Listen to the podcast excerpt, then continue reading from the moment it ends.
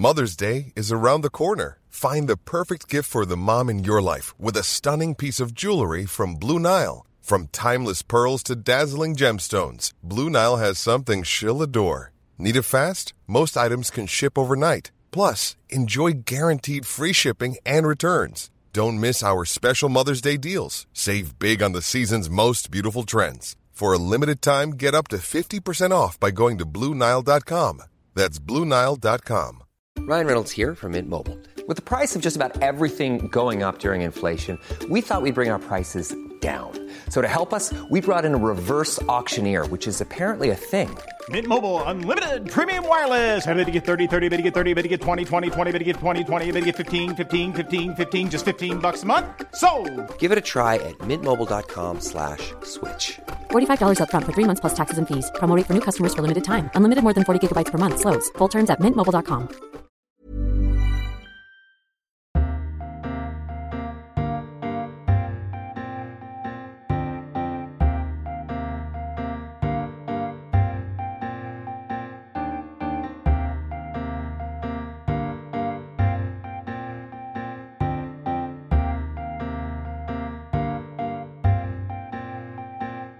Welcome to the TLS podcast. I'm Alex Clark, and soon you'll hear the voice of Lucy Dallas, the TLS's arts editor. This week, we had a fascinating conversation with the sociologist Richard Sennett about his new book. It was a fascinating discussion, and it was filled with anecdotes and thoughts and remembrances that we couldn't possibly keep from you. So here is the full version. The author and professor Richard Sennett has been thinking and writing about how we live and work and move around in our cities for more than 50 years.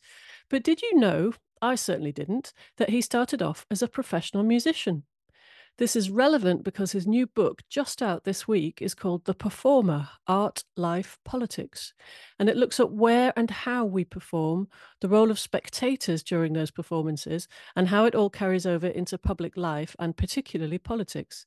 It's a book full of riches, and we're delighted that he can join us today to talk about it. Richard, many thanks for coming to talk to us. Well, thank you. I, I'm delighted to talk to you about the book. And I know that the subtitle is Art, Life, and Politics, and it's about, you know, art and life as much as it is about politics. But I was wondering, did you write the book now because you think that performance and politics is more prevalent? That uh, are we in maybe an age of demagogues? Well, I was spurred by both Boris Johnson and Donald Trump to get started in this book because both of them are demagogues who use theater to overwhelm their audiences.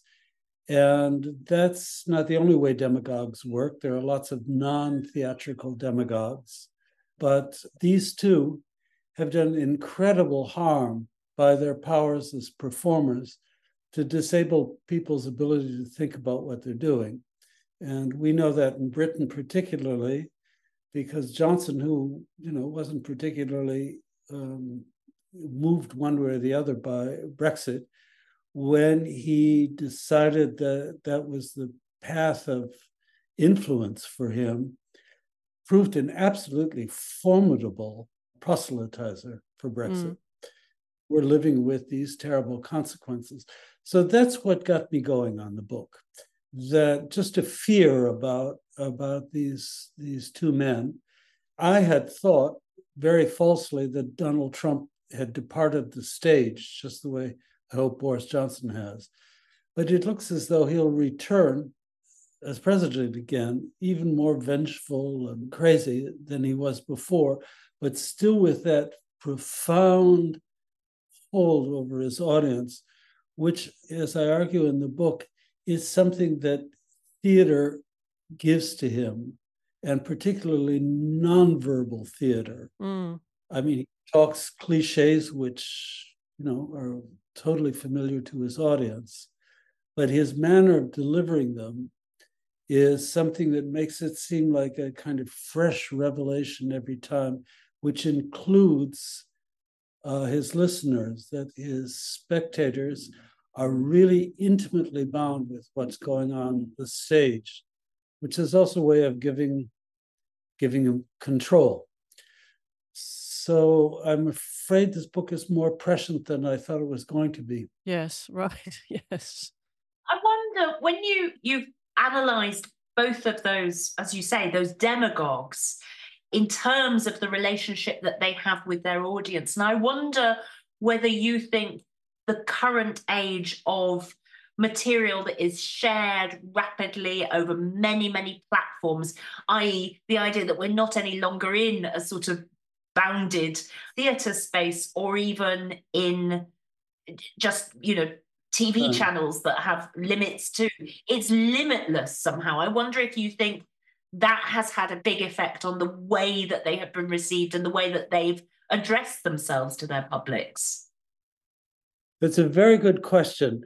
My own thought about that is that it's the shortness of these of these messages which constitutes a kind of whole new domain of political domination. You know, if you sit through a, a 40 minute speech, that's a long narrative. And even if, like trumpets, it's a kind of uh, popular theater with people getting up and so called spontaneously speaking, still it requires a kind of attention.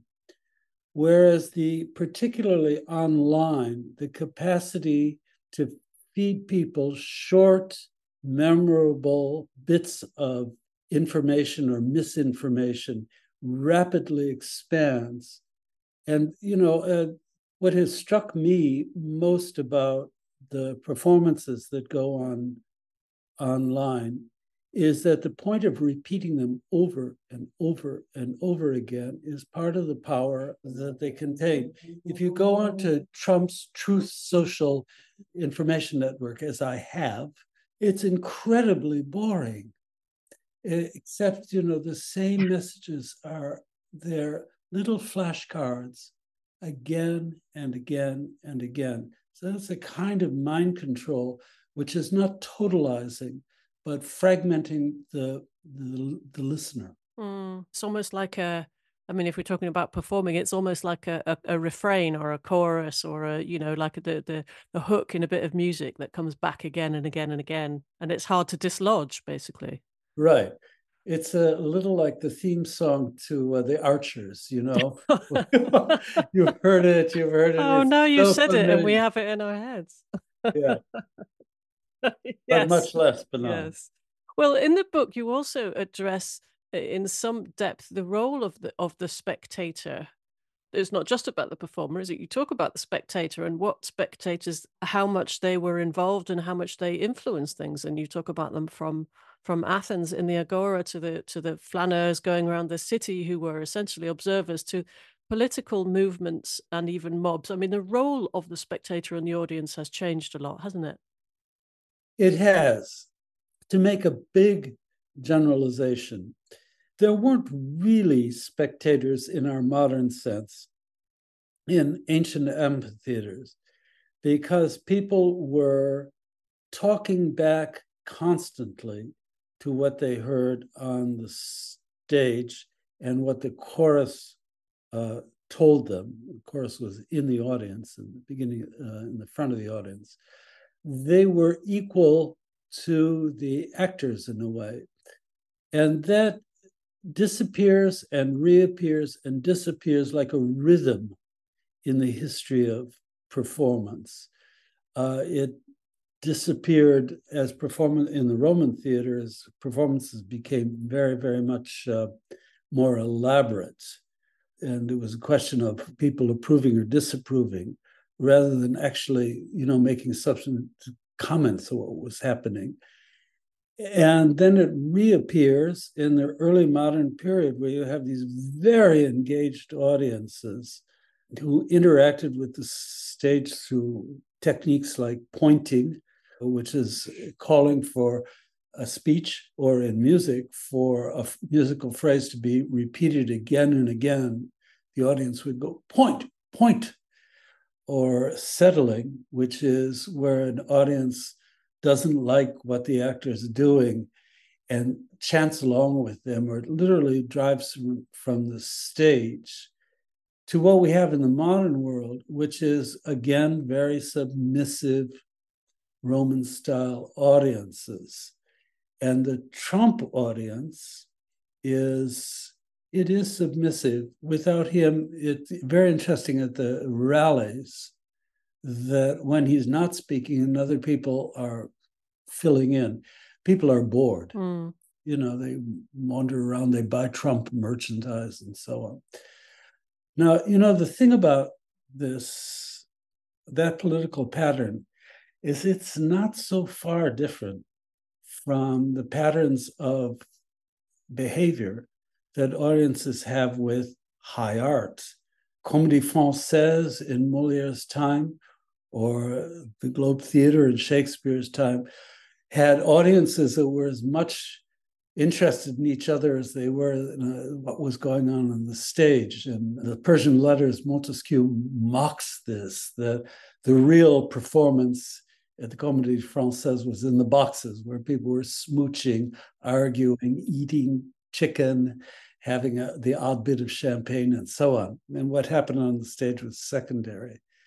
But that changes in more modern times so that art becomes something which is the display of artfulness, of being able to do things on stage, is very subduing to an audience. In an art like dance, for instance, before the time of Louis XIV, people could recognize on the stage dances they themselves did. Louis XIV was a phenomenal dancer. He was a great dancer from everything we know. And he used his bodily uh, abilities and his real art as a dancer to make a break with the kinds of dancing that lesser mortals did. In my book, I talk about this in terms of one of the first dances he performed, which went on for eight hours. It's just yeah. a completely extraordinary story. Uh, Submission by and dance. you know, people were so wowed by that they couldn't do that. You know, that it became, you know, it had a political edge. You know, that it has sort of ideological edge in a way, but it was just the fact that ruler was somebody who was able to perform endlessly, whereas his followers couldn't do the same thing, and certainly not for the same amount of time. So this is a kind of rhythm that goes in and out. Mm. It's like a sort of reverse of they shoot horses, don't they? Yes, exactly. the sort of anti-dance marathon. Exactly. Wow, that's incredible. That's how it worked. Uh, that's a very good analogy.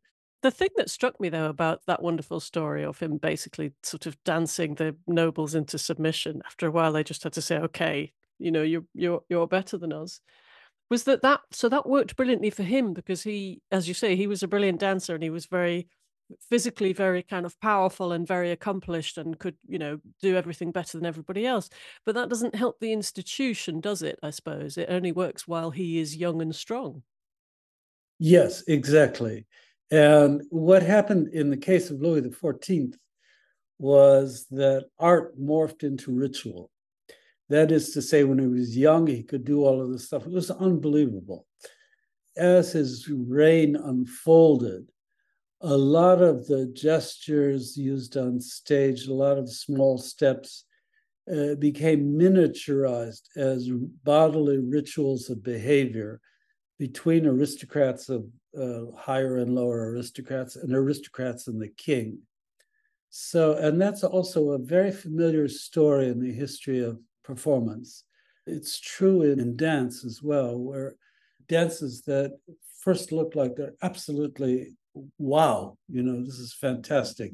Over a generation or two, will be uh, absorbed into sort of everyday dance moves. Uh, something I happen to love Fred Astaire. Oh. And a lot of Fred Astaire's movements are movements that got to be absorbed into disco, you know, but not with the same grace, mm. but they're the same kinds of hip uses and stepovers and so mm. on. Anyhow, but it's another large part of my book. That subject introduces another large part of my book, which is about the relation between theater and ritual, particularly religious ritual, oftentimes they're the same, particularly in Catholicism. It's a highly ritualized form of, of faith. But sometimes the purposes of theater can be used to challenge ritual. And uh, in my book, I, I give the example, which is a personal one to me, of a friend who was a uh, performer who was dying of AIDS, who used As You Like It, a piece which he had performed several times on stage. When he was near death in a hospital, he performed As You Like It as a way of saying to priests, forget it. Uh, I don't want consolation. I want to perform something uh, which is fun. Mm. And that was also true with Commedia dell'arte uh, earlier, that kind of thing. Commedia dell'arte was a way of subverting a lot of religious ritual. So I'm interested in that tension. I don't know whether it uh, works, my explanation works well in the book, but it's something we often just conflate them as, you know, that all um, rituals are theatrical. But theater can do something uh, which is more challenging. And certainly it can challenge the rituals of, of power. Mm. Well, one of the things that it can do, I mean, as you say with Commedia dell'arte, is it can make fun of them, can't it? Exactly. And not only political figures, but authority figures. I try and show in the book how, for instance, the doctor's costume morphed into, in commedia dell'arte, into Dottore, mm. who has his own mask and his own ways of speaking like this all of which are making fun of the savants, who were these Renaissance doctors. And it was very liberating to people because, you know, they're in the hands of a doctor. Those times they worked in very stylized ways. And Commedia dell'arte just takes that all apart. Mm. And put it as well. I mean, this is another area we're going to talk to you about. It took it apart, but also didn't it, it put it on the street? as you talk about it's not yes. it's also very important where the performances are happening you say there's Absolutely. open spaces and there's closed spaces and then there's also the hidden spaces yeah those distinctions again go back to the, the greeks a lot of their rituals you know in athens for instance snaked through uh, the agora on their way up the hill they were street rituals uh, that's true in the medieval era too. There are lots of street rituals, which are performances. But there is starting with, at the same time, particularly starting in late Hellenic theater and Roman theater, the notion that the theater is a closed world, that the stage and the street are divorced, and that what you see in a theater you would never see or do in the street.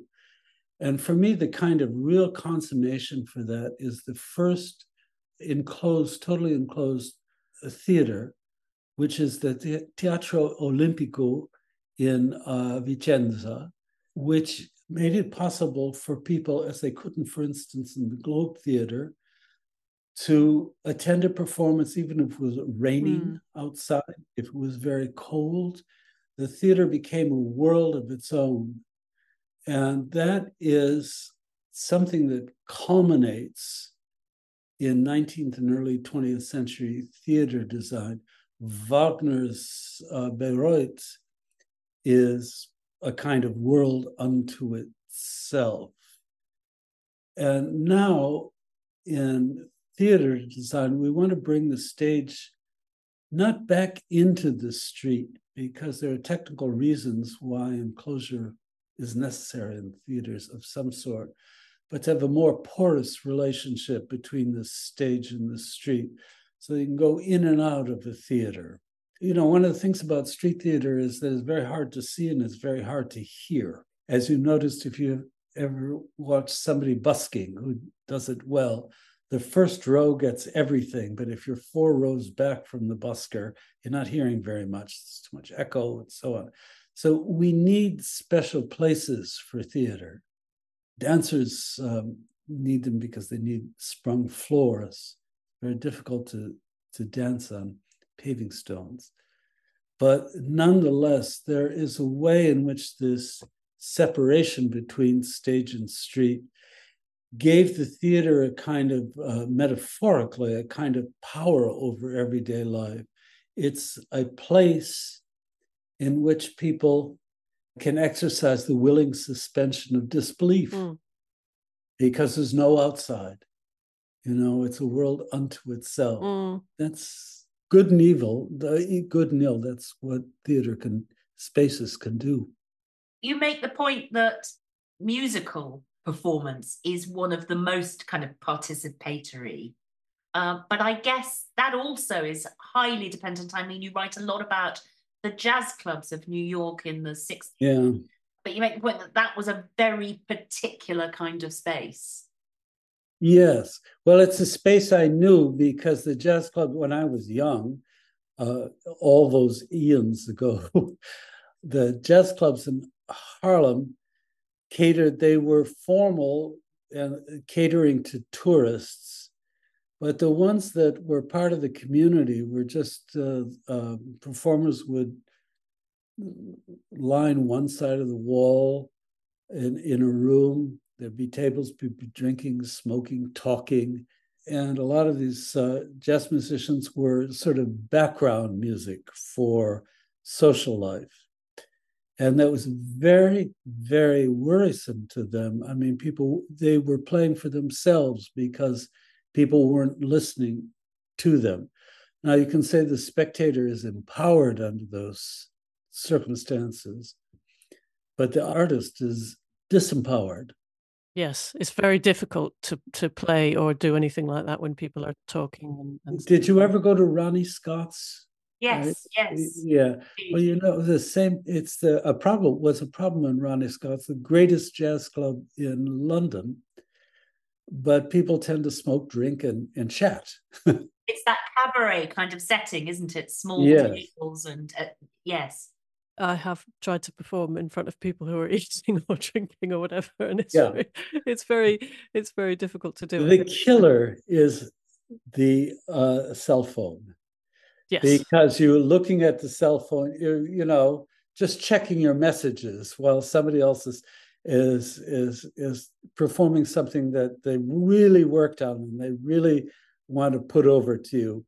And you say, Oh gosh, I got I just got a WhatsApp that, that yes. I should respond to.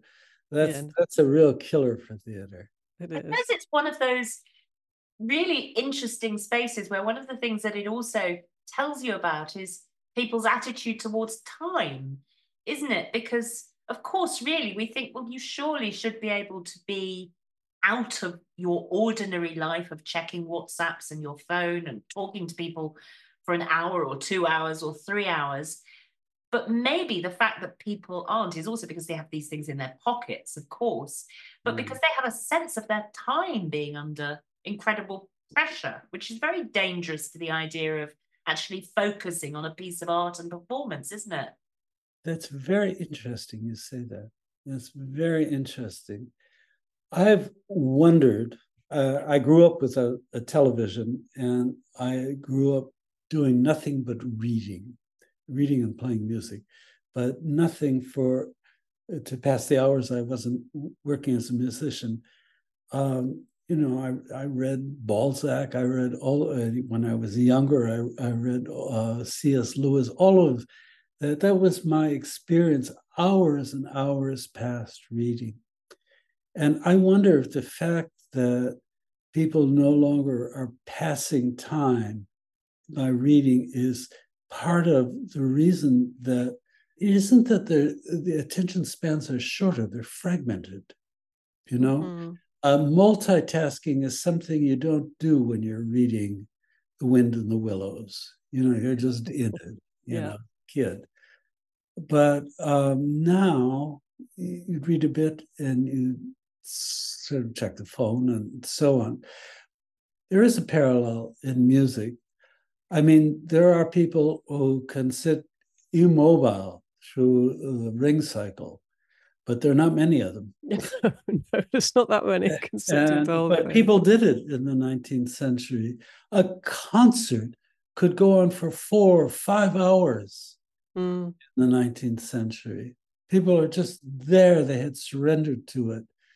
Whereas when I was working as um, in a quartet, we always had to think about where we were going to, for instance, put Schubert in the program because Schubert makes big demands on time and he makes big demands on oral memory. That is, that when you hear uh, lots of uh, repeats of things that are transformed uh, harmonically, sometimes uh, melodically as well. And people have to pay attention for a long time to do that. Anyhow, for us, it was we knew that if we put Schubert in the beginning of a program, people were gone. You know, that's a, uh, a 40 minute piece was it. You've one piece, you've exhausted them. You mm. put it on after an intermission, which was a little easier. But it's a whole thing about engaging people gradually to forget, and just focus on the music, forget about other things. So it's a it's an art problem as as well as a social problem. Mm. Do you know what I mean? Yeah, yeah. No, it it absolutely is. You've got many kind of moments like that. There's lots of beautiful moments of memoir that you use throughout the book. Oh, thank you. To illuminate. Well, one of them is the As You Like It in the hospital, and the other one was this this wonderful thing about Roland Barthes when you're oh. talking about who this is very interesting to me. Well, I'll because we, you always imagine him as being incredibly elegant and self-contained, like oh. work. But but you, I mean, you do kind of show us this area. Well, that's nice. He was elegant in a yes, sure, but, yeah. but it's interesting that where you say he wasn't. There was there was an area where he was less in control. Well, his real passion in life was music, and uh, I uh, when I first knew him, I think he'd actually come to a concert of mine. Uh, when I first knew him, uh, we were I often played for him, but sometimes I could get him to play four hands with me, for piano four hands, Schubert's and Mozart occasionally. And this, as you think, elegant man had a real problem, which was when he was technically challenged, he began to over emote. And it's something that happens with many amateurs that it's almost a compensatory thing that you become more soulful the less you have something under your under your fingertips and i tried to help him over the years i knew him just relax feel free to make mistakes you know if he loses his place just catch up with me it's not a sin to make an error but for him he was it was you know music was a temple and so he played music very differently than he wrote. He is a very flippant writer. Barthes par lui-même or Fragment de Discours amoureux. These are these are funny books. Mm. You know, they're also sad books, but they're funny books.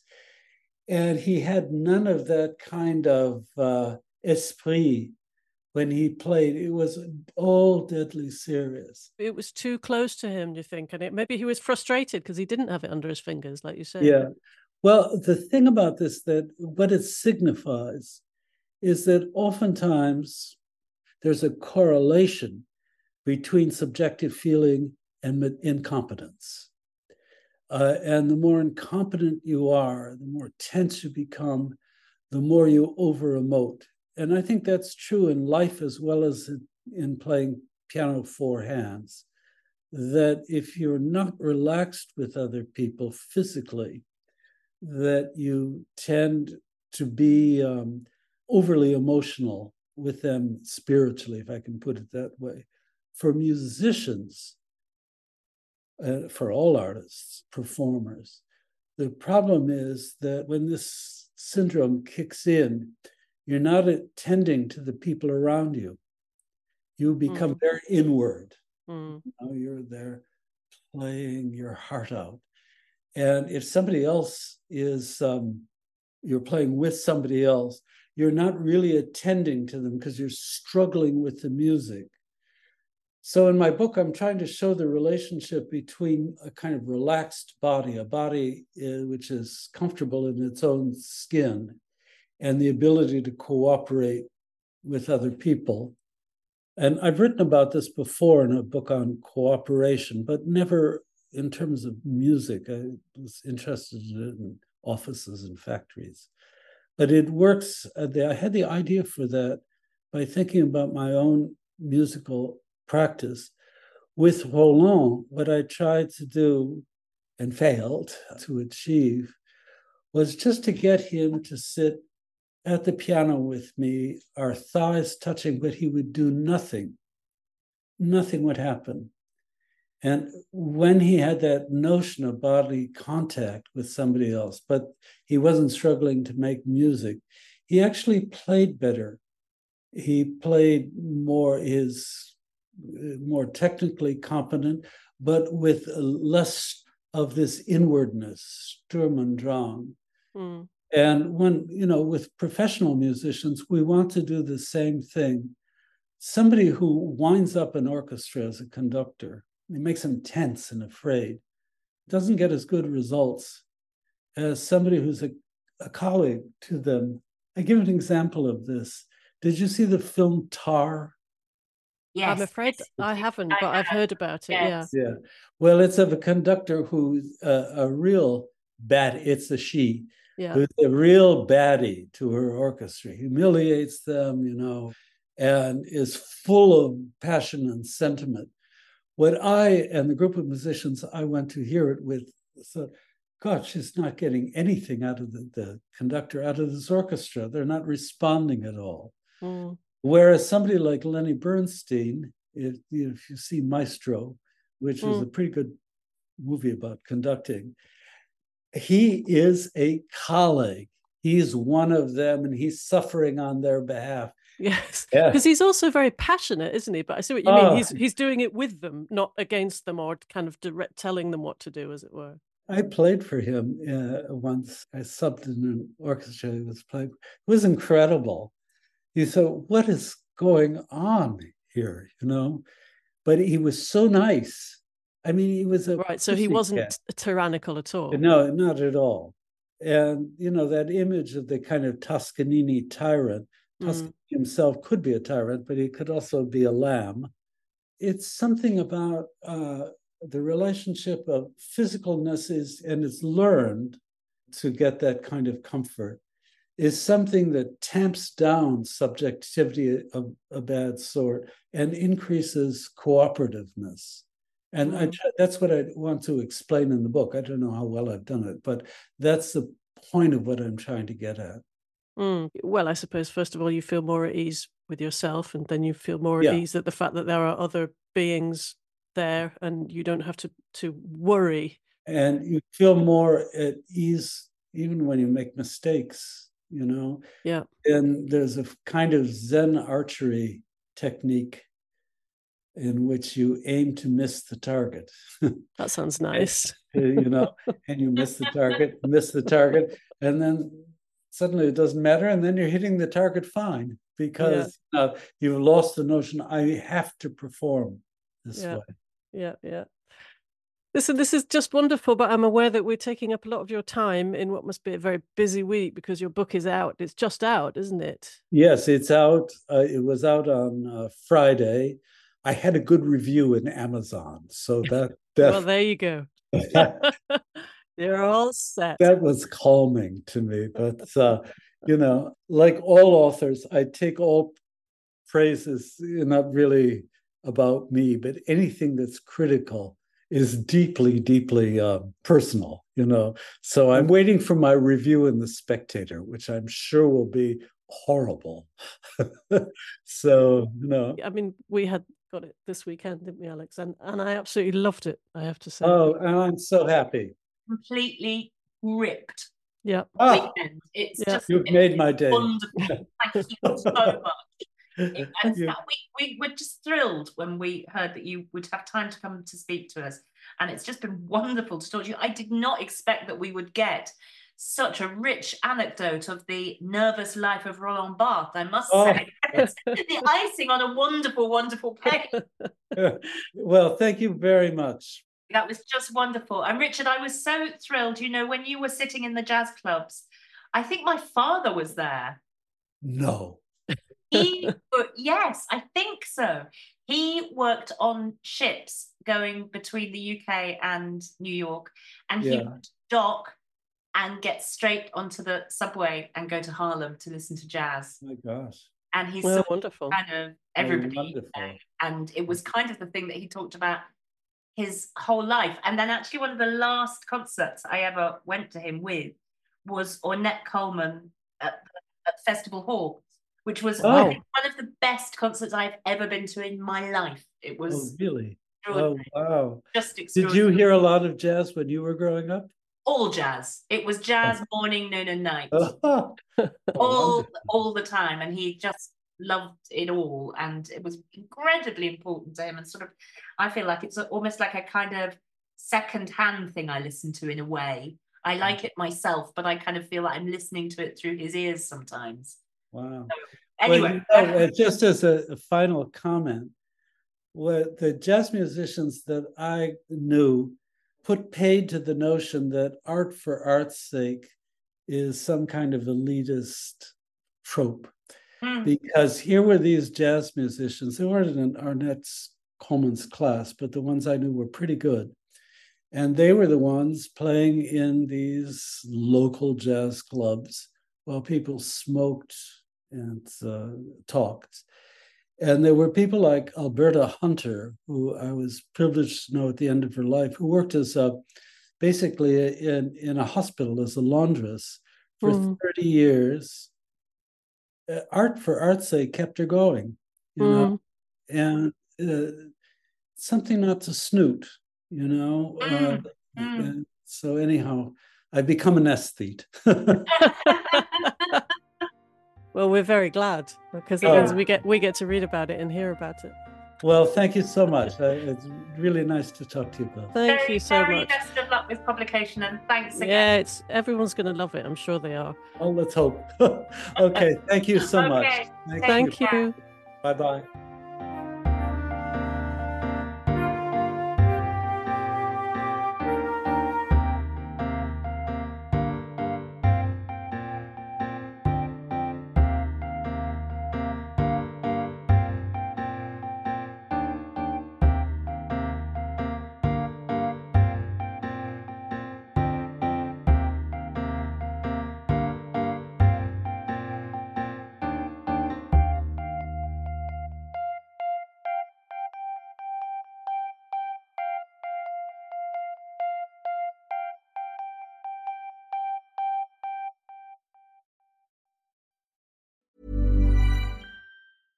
Mom deserves the best, and there's no better place to shop for Mother's Day than Whole Foods Market. They're your destination for unbeatable savings, from premium gifts to show-stopping flowers and irresistible desserts. Start by saving 33% with Prime on all body care and candles. Then get a 15-stem bunch of tulips for just $9.99 each with Prime. Round out Mom's menu with festive rosé, irresistible berry chantilly cake, and more special treats. Come celebrate Mother's Day at Whole Foods Market. Even on a budget, quality is non-negotiable. That's why Quince is the place to score high-end essentials at 50 to 80% less than similar brands. Get your hands on buttery soft cashmere sweaters from just 60 bucks, Italian leather jackets, and so much more. And the best part about Quince, they exclusively partner with factories committed to safe, ethical, and responsible manufacturing. Elevate your style without the elevated price tag with Quince. Go to quince.com slash upgrade for free shipping and 365-day returns.